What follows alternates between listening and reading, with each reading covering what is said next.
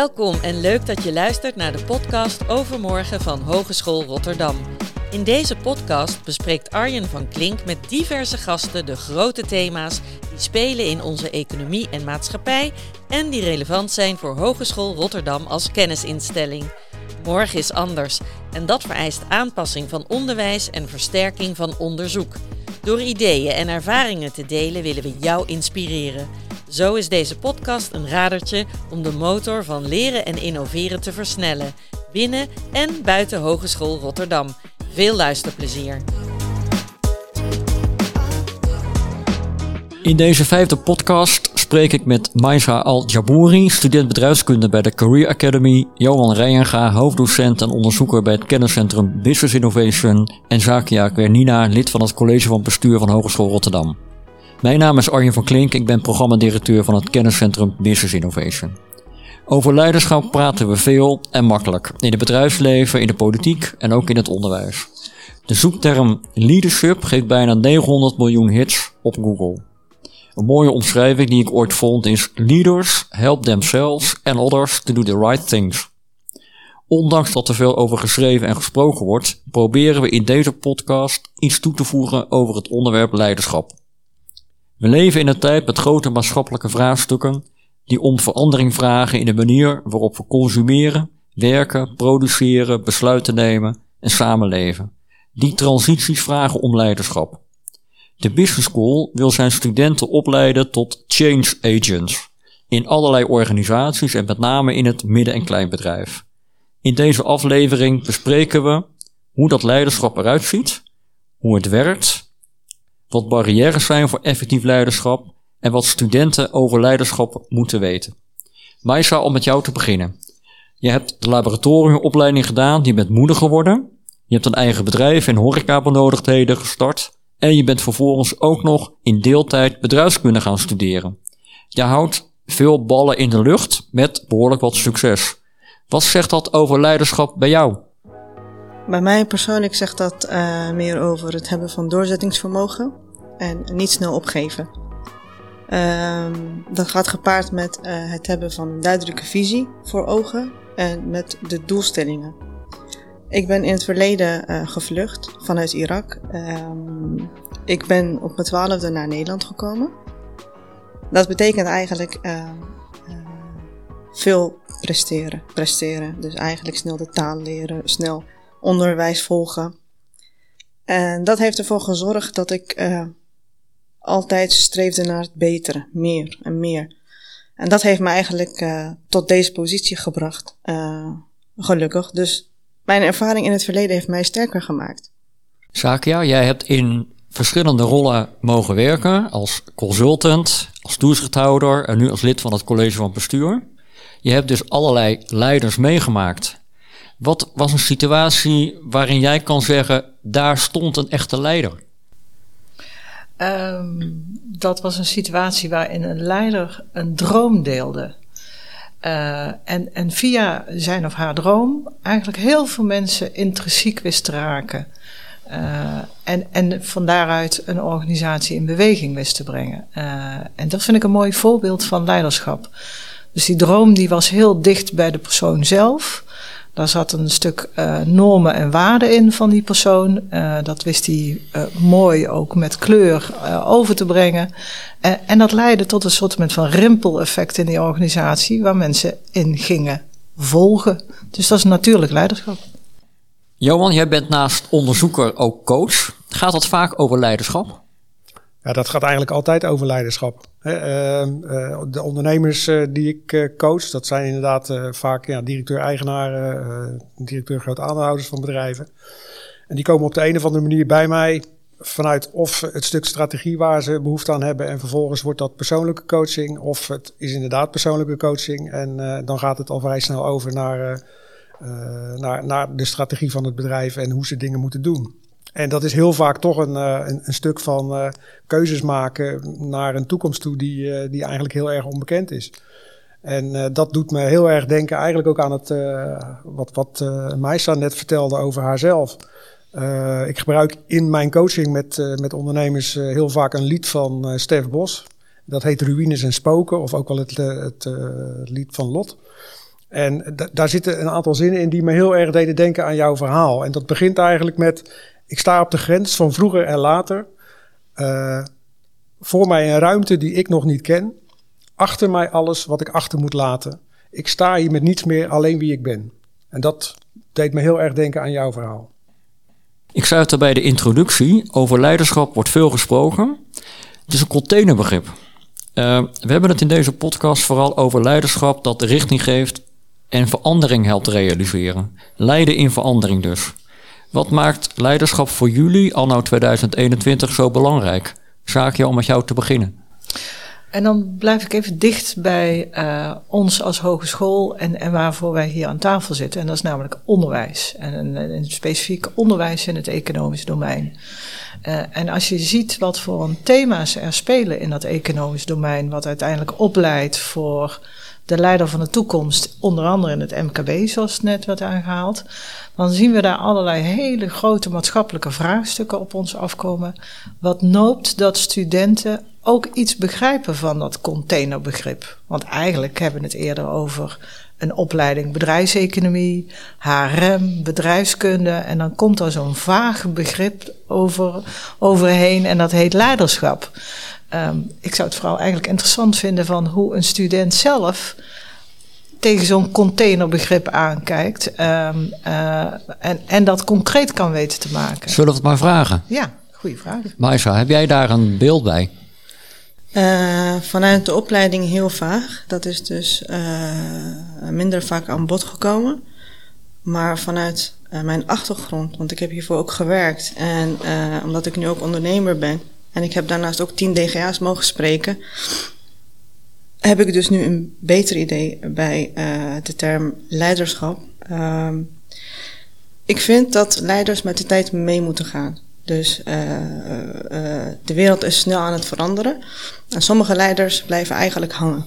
En dat moet ook vanuit de hogeschool eigenlijk bij de student ehm, bekend worden gemaakt. Van joh, er zijn dus verschillende leiders. En weet dat er ook verschillende stijlen zijn, dan kunnen ze daar ook beter mee omgaan.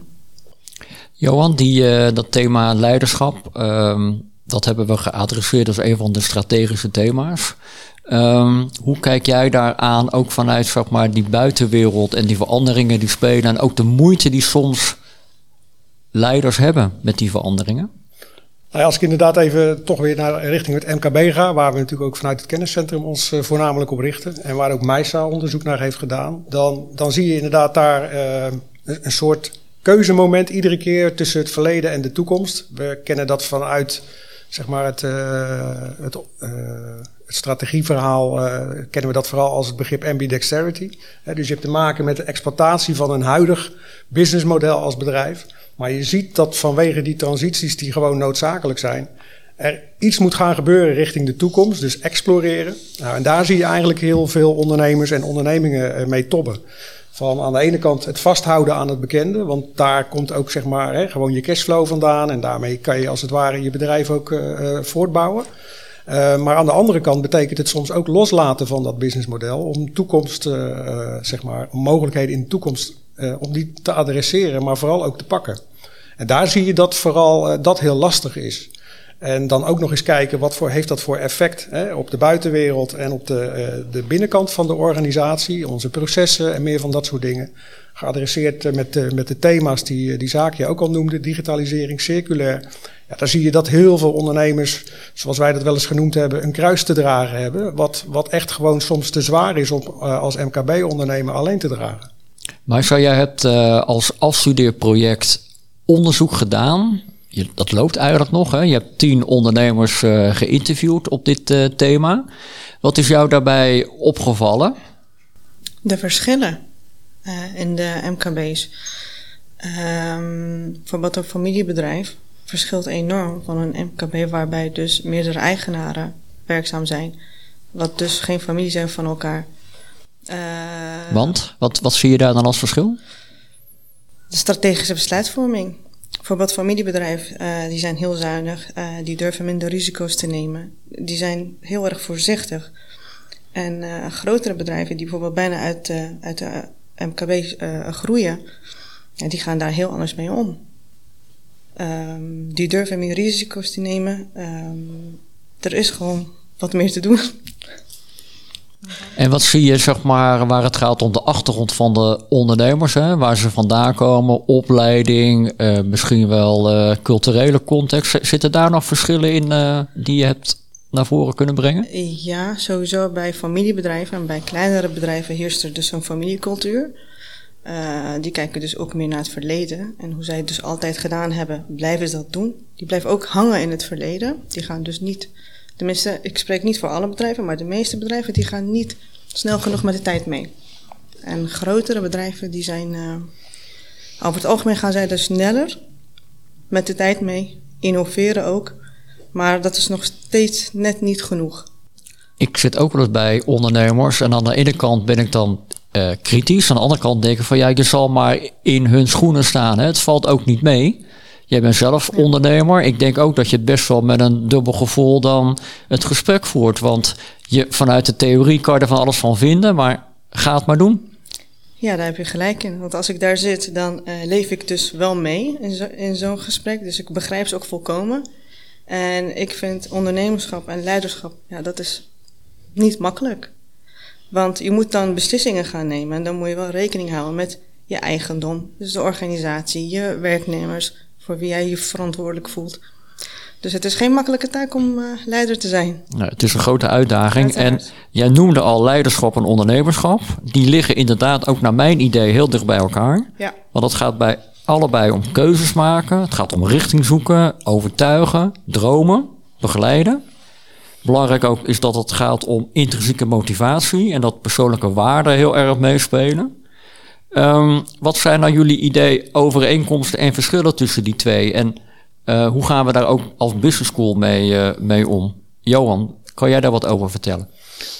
Ja, ja ze zijn inderdaad onlosmakelijk verbonden eigenlijk.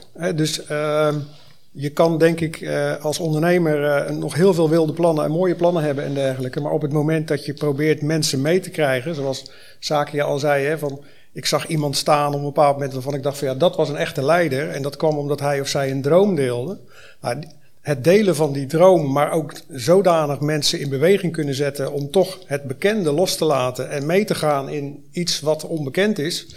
Ja, dat, dat is denk ik uh, zeg maar wat leiderschap toevoegt aan ondernemerschap. Aan de andere kant, uh, ja, persoonlijk leiderschap hebben we het toch wel kort even over gehad, is essentieel om ook als ondernemer te kunnen slagen. Uh, dus op de een of andere manier gaan ze ook onlosmakelijk, wat ik al zei, uh, zijn ze met elkaar verbonden en gaan ze ook in elkaar over. Ik vind het heel lastig om te zeggen van nou, dat zijn nou typisch de overeenkomsten of verschillen. Nee, ik denk dat zeg maar uh, de, de, de combi van ehm, leiderschap naar ondernemerschap een hele duidelijk is. Hè? Want je ziet die droom en je ziet die richting en het motiveren. Andersom is misschien wat lastiger aan te duiden. Wij kennen ook heel veel ondernemers waarvan we soms zeggen van... waar is de structuur? Ja. Uh, en ik denk ook dat een goede leider ook uiteindelijk wel iets van structuur weet aan te, ja. aan te brengen. Nou, vanuit ondernemerschap naar leiderschap zien we eigenlijk inderdaad dat in de fase van dat een bedrijf begint... en dat het bedrijf gaat groeien, et cetera... dat dat iedere fase eigenlijk een ander soort leiderschap vraagt. Daar zie je dat het voor leiders, voor ondernemers vaak heel lastig is om hun leiderschap aan te passen aan die nieuwe situatie. Leiderschap gaat over effectiviteit, resultaten boeken, maar steeds meer komt ook het woord moraal onder hoek. Een leider moet niet alleen effectief zijn, maar ook ethisch verantwoord en de goede besluiten nemen. Zaakja, hoe zie jij die twee? En is het niet zo dat, dat effectiviteit en ethisch verantwoord langzamerhand in elkaar overvloeien? Hmm. Bij het laatste wil ik nee zeggen, maar ik begin even vanuit de hogeschool weer.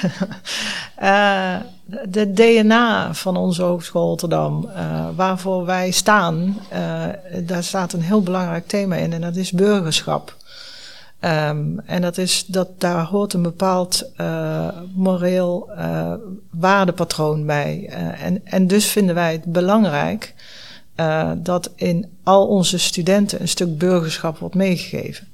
Um, uh, en daar zit dus ook dat ethisch handelen in, in gebakken. En dat, dat, dat brengen we in allerlei thema's, brengen we dat terug. Van hoe ga je met kunstmatige intelligentie om in relatie tot ethiek? Hoe ga je met bedrijfskunde om in relatie tot ethiek? De, dus het is een heel belangrijk thema. Op de laatste vraag heb ik nee geantwoord. Hè? Effectiviteit versus uh, ethisch handelen. Ik ken een groot aantal uh, businessmodellen, nationaal, internationaal, uh, die uitermate effectief zijn. Als je het bijvoorbeeld bekijkt vanuit een, um, een, een euro-perspectief, maar niet ethisch zijn. Ja. Maar is het niet zo dat in de wereld die gaat komen, die twee toch heel erg bij elkaar gekomen, dat we dus afscheid gaan nemen of steeds meer weerstand gaan voelen tegen die modellen die in euro's geweldig effectief zijn, maar die af en toe wel de voeten treden waar het gaat om uh, het goede. Ik vind ik een prachtige droom die jij nu deelt, Arjen. En, uh, en ik ben een, uh, een, een, positieve optimist. Hè. Soms, nou ja, positieve optimist. en ik geloof daar ook in. Maar ik zie nog steeds voorbeelden om me heen ontstaan van nieuwe ondernemingen. Van de week hoorde ik er weer eentje. Uh, waarvan ik dan denk, ja, dat is uh, vanuit een europerspectief fantastisch. Uh, maar wat doet dat nou met die medewerker? Misschien dat ik even dat voorbeeld kan noemen. we hebben de Ubers van deze wereld en in, inmiddels is er weer iets nieuws ontstaan. Ik ken het merknaam niet meer en is denk ik niet de moeite waard om het hier te noemen. Maar er is een nieuw taxisysteem ontstaan waarbij je niet meer dan 5 euro betaalt. En dat taxisysteem is erop gericht dat het alleen maar over hele mini kleine ritjes gaat. Nou moet je je voorstellen dat die arme taxichauffeur dus eigenlijk alleen maar geld verdient door zo veel mogelijk ritten in een uur te maken. Nou, dat vind ik vanuit een moreel perspectief, een ethisch perspectief, vind ik dat een onverantwoord businessmodel voor de consument. De, de, het bedrijf wat dat, dus weer zo'n app, heeft opgetuigd, fantastisch. Uh, maar nee, en toch is er vanuit het consumentenperspectief wel behoefte aan dit. Maar zou je hier dan zeg maar als lid van het college van bestuur blij worden als jouw studenten met dat idee zijn gekomen? Of zeggen van ik word blij als ze daar toch kanttekeningen bij zetten en nadenken hoe het misschien evenwichtiger zou kunnen? Dat laatste. Uh, ik zou hopen dat uh, de studenten in hun burgerschap, in hun normale leven hier kritisch kanttekens bij stellen. Maar op het moment dat ze zelf ondernemer worden of bij een dergelijke onderneming gaan werken, het lef hebben, opnieuw als kritisch reflecterende studenten, hier uh, iets van te vinden. Sjaak, ja, ik blijf nog even bij jou. want als het gaat over leiderschap, kunnen we natuurlijk niet om onszelf heen.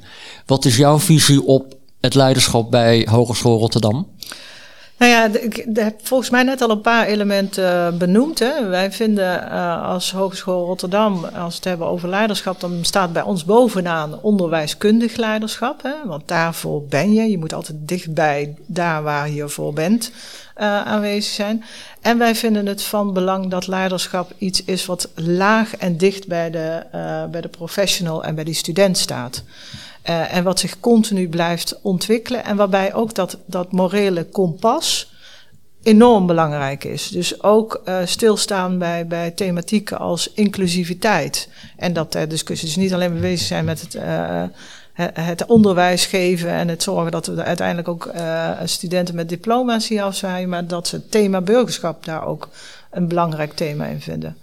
Um, en een visie op leiderschap is iets wat wij met elkaar definiëren en wat ook gewoon continu in ontwikkeling blijft. Uh, Johan, jij loopt al een tijdje rond bij uh, de hogeschool. Dus waar het gaat om die uh, evolutie van dat leiderschap, heb jij het een en ander meegemaakt. Hoe, hoe kijk jij aan tegen het leiderschap bij deze instelling? Ja, dat is natuurlijk al even 24 jaar over, uh, overzien oh, heel snel. Uh, wat er allemaal gebeurd is. Ja, ik heb natuurlijk meegemaakt dat we vanuit de HES naar de Hogeschool Rotterdam gingen. Dat er ook binnen de Hogeschool Rotterdam natuurlijk allerlei nieuwe leiders kwamen.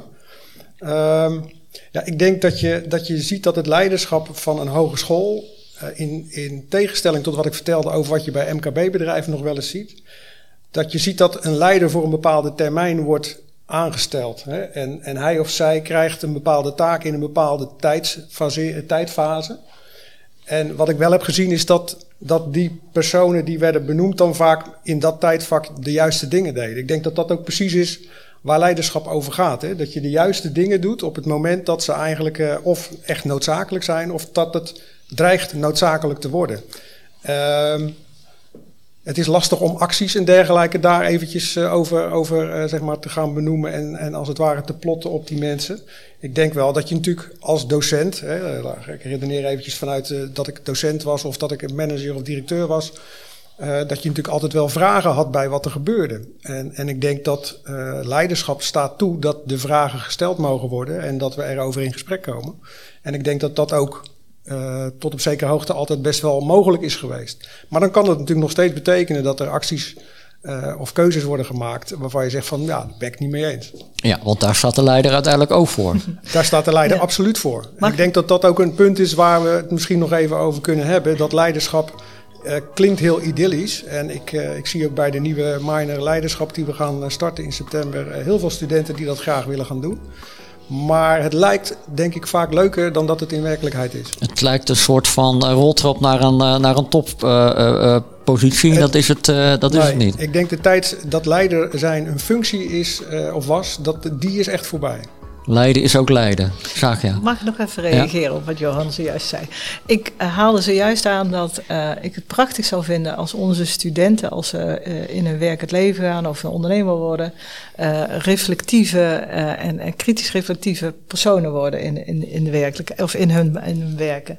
Datzelfde verwachten wij natuurlijk ook van onze docenten.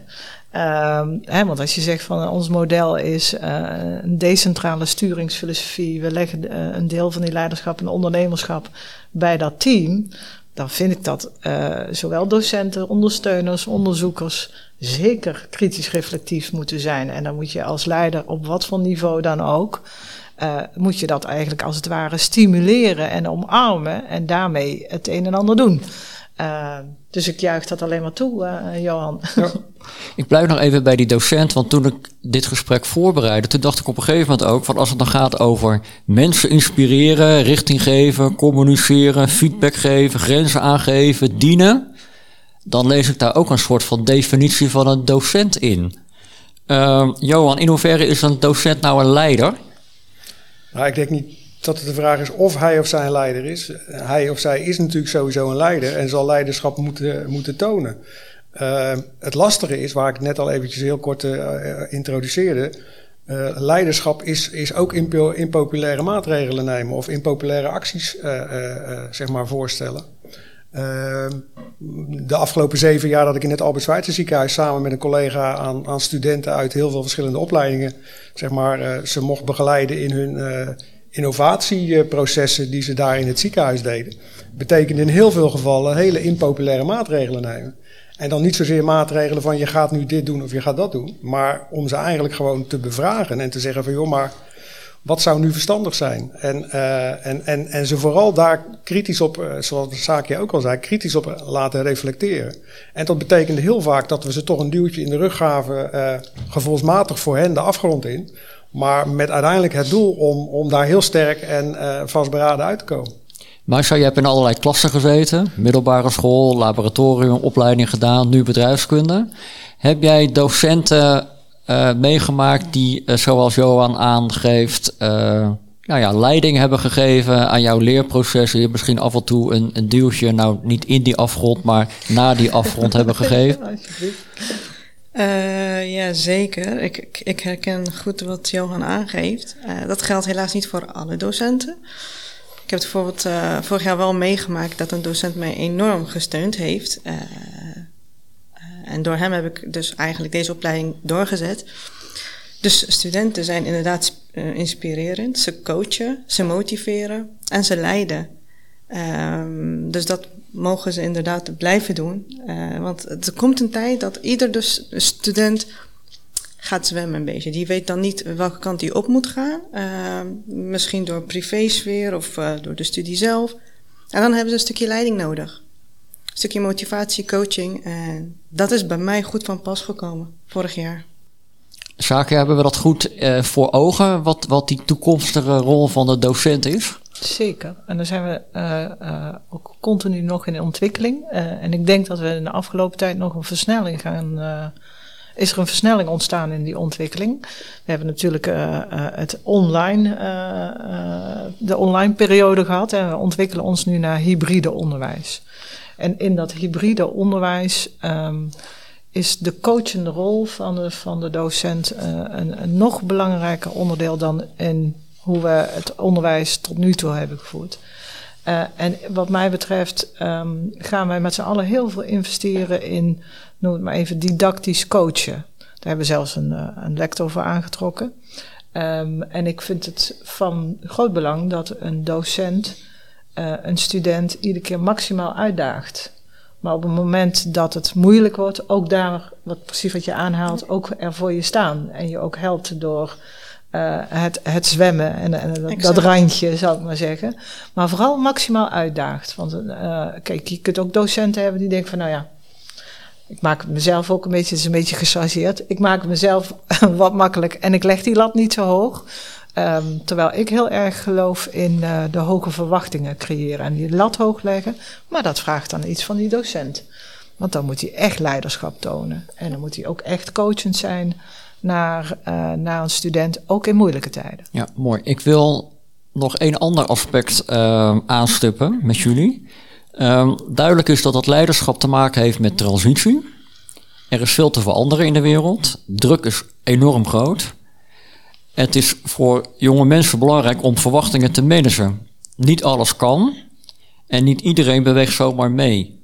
Dus best wel een dilemma tussen enerzijds studenten uitdagen en die lat hoog leggen, maar aan de andere kant ook realisme meebrengen om te voorkomen dat mensen vastlopen. Hoe zien jullie dat?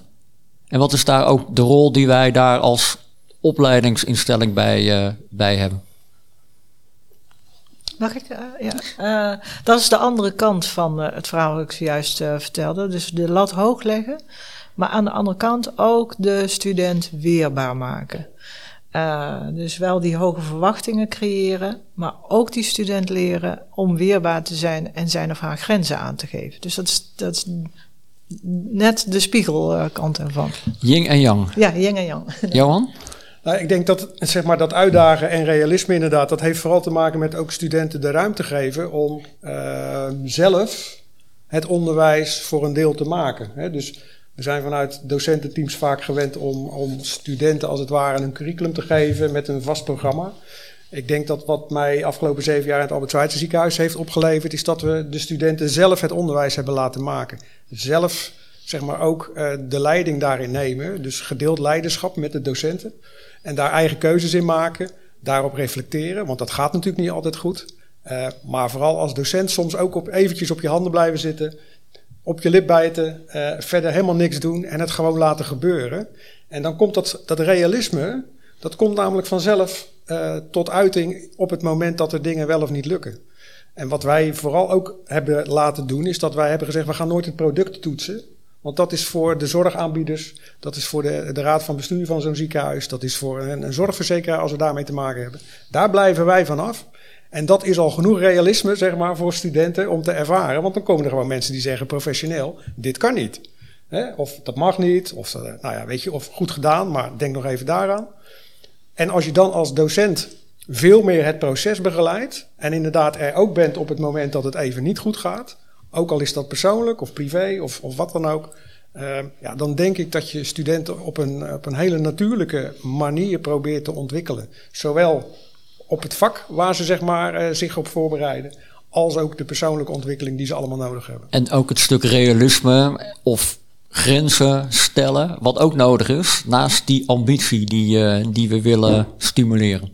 Ja, ik ben zelf nogal iemand van gewoon doen en dan zien we het wel. Uh, het mooie was, we hadden Pier Eringa uh, uh, als toen nog voorzitter van de Raad van Bestuur van het Albert Schweitzer Ziekenhuis. En die heeft bij de studenten bij binnenkomst gezegd, je kan beter gewoon dingen doen en dan achteraf excuses maken en, en daarna pas dan vooraf toestemming te vragen, want anders gaan er geen dingen gebeuren. Dat is, ja. nou, dat is wat we vooral gedaan hebben. Marsha, terug naar jou. Uh, jij bent ondernemer. Over vijf jaar is het bedrijf natuurlijk uh, veel groter dan, uh, dan nu. Daar ga je hard aan werken, denk ik. Meer klanten, meer omzet, meer medewerkers. Um, wat voor leider staat er dan? Wie ben jij dan? Van nature ben ik een, uh, een persoon die goed luistert. Dus ik luister heel goed. Dus ik zal dan ook goed naar mijn medewerkers gaan luisteren, denk ik. En naar de mensen om me heen. Uh, daarnaast wil ik dus uh, bewust gaan zorgen voor een uh, omgeving waarin werknemers zichzelf kunnen ontwikkelen. zeg maar, een veilige omgeving waarin zij zich kunnen ontwikkelen. Dan ontstaat er ook een stukje gedeeld leiderschap. Dus ik wil niet alleen doen, maar een stukje gedeeld leiderschap. Uh, ik weet van mezelf dat ik ook heel goed kan delegeren. Dus daar hoef ik geen zorgen over te maken. Nu delegeer ik ook heel veel taken aan andere bedrijven. Uh, mijn man vindt in de privésfeer dat ik ook goed kan delegeren. dus uh, dat komt helemaal goed, denk ik. Nu snap ik waarom je zoveel ballen in de lucht kan juist, houden. Juist, ik Ja, delegeer ja. veel. Ja, Ja, ja. Dat is eigenlijk het geheim van mijn succes. Nou, dan hebben we dat ook toch nog eventjes mooi eh, meegemaakt. Ja. Ehm, we zijn aan het eind gekomen van eh, ons gesprek. Zonder leiderschap geen transitie. Leiderschap gaat over jezelf en je verhouding tot anderen. In een tijd van grote veranderingen moet een ieder bewust zijn van zijn of haar rol. Op een verantwoorde manier mee kunnen veranderen en misschien wel anderen mee kunnen nemen in die verandering. Belangrijke kennis en kunde voor ons allemaal en zeker voor onze studenten. Beste luisteraar, ik hoop dat je door het luisteren naar deze podcast ideeën hebt gekregen hoe je zelf aan de slag kunt gaan. Als docent, als student, als eh, relatie, als bestuurder. Eh Maisa, Zakia, Johan, bedankt voor jullie inbreng. De cirkel van de vijf podcasts is voorlopig rond. We hebben een introductie over de vier thema's opgenomen en vervolgens elk van de vier strategische thema's besproken. Wil je meer weten over de strategische richting van de Business School? Luister ze dan alle vijf af en vind inspiratie. We gaan met die thema's verder, dus hoe dan ook, tot ziens, tot horens en bedankt voor het luisteren. Dit was weer een aflevering van Overmorgen. Wil je meer weten over deze podcast of heb je suggesties? Mail dan naar hrbs-communicatie.hr.nl. Bedankt voor het luisteren en graag tot de volgende keer.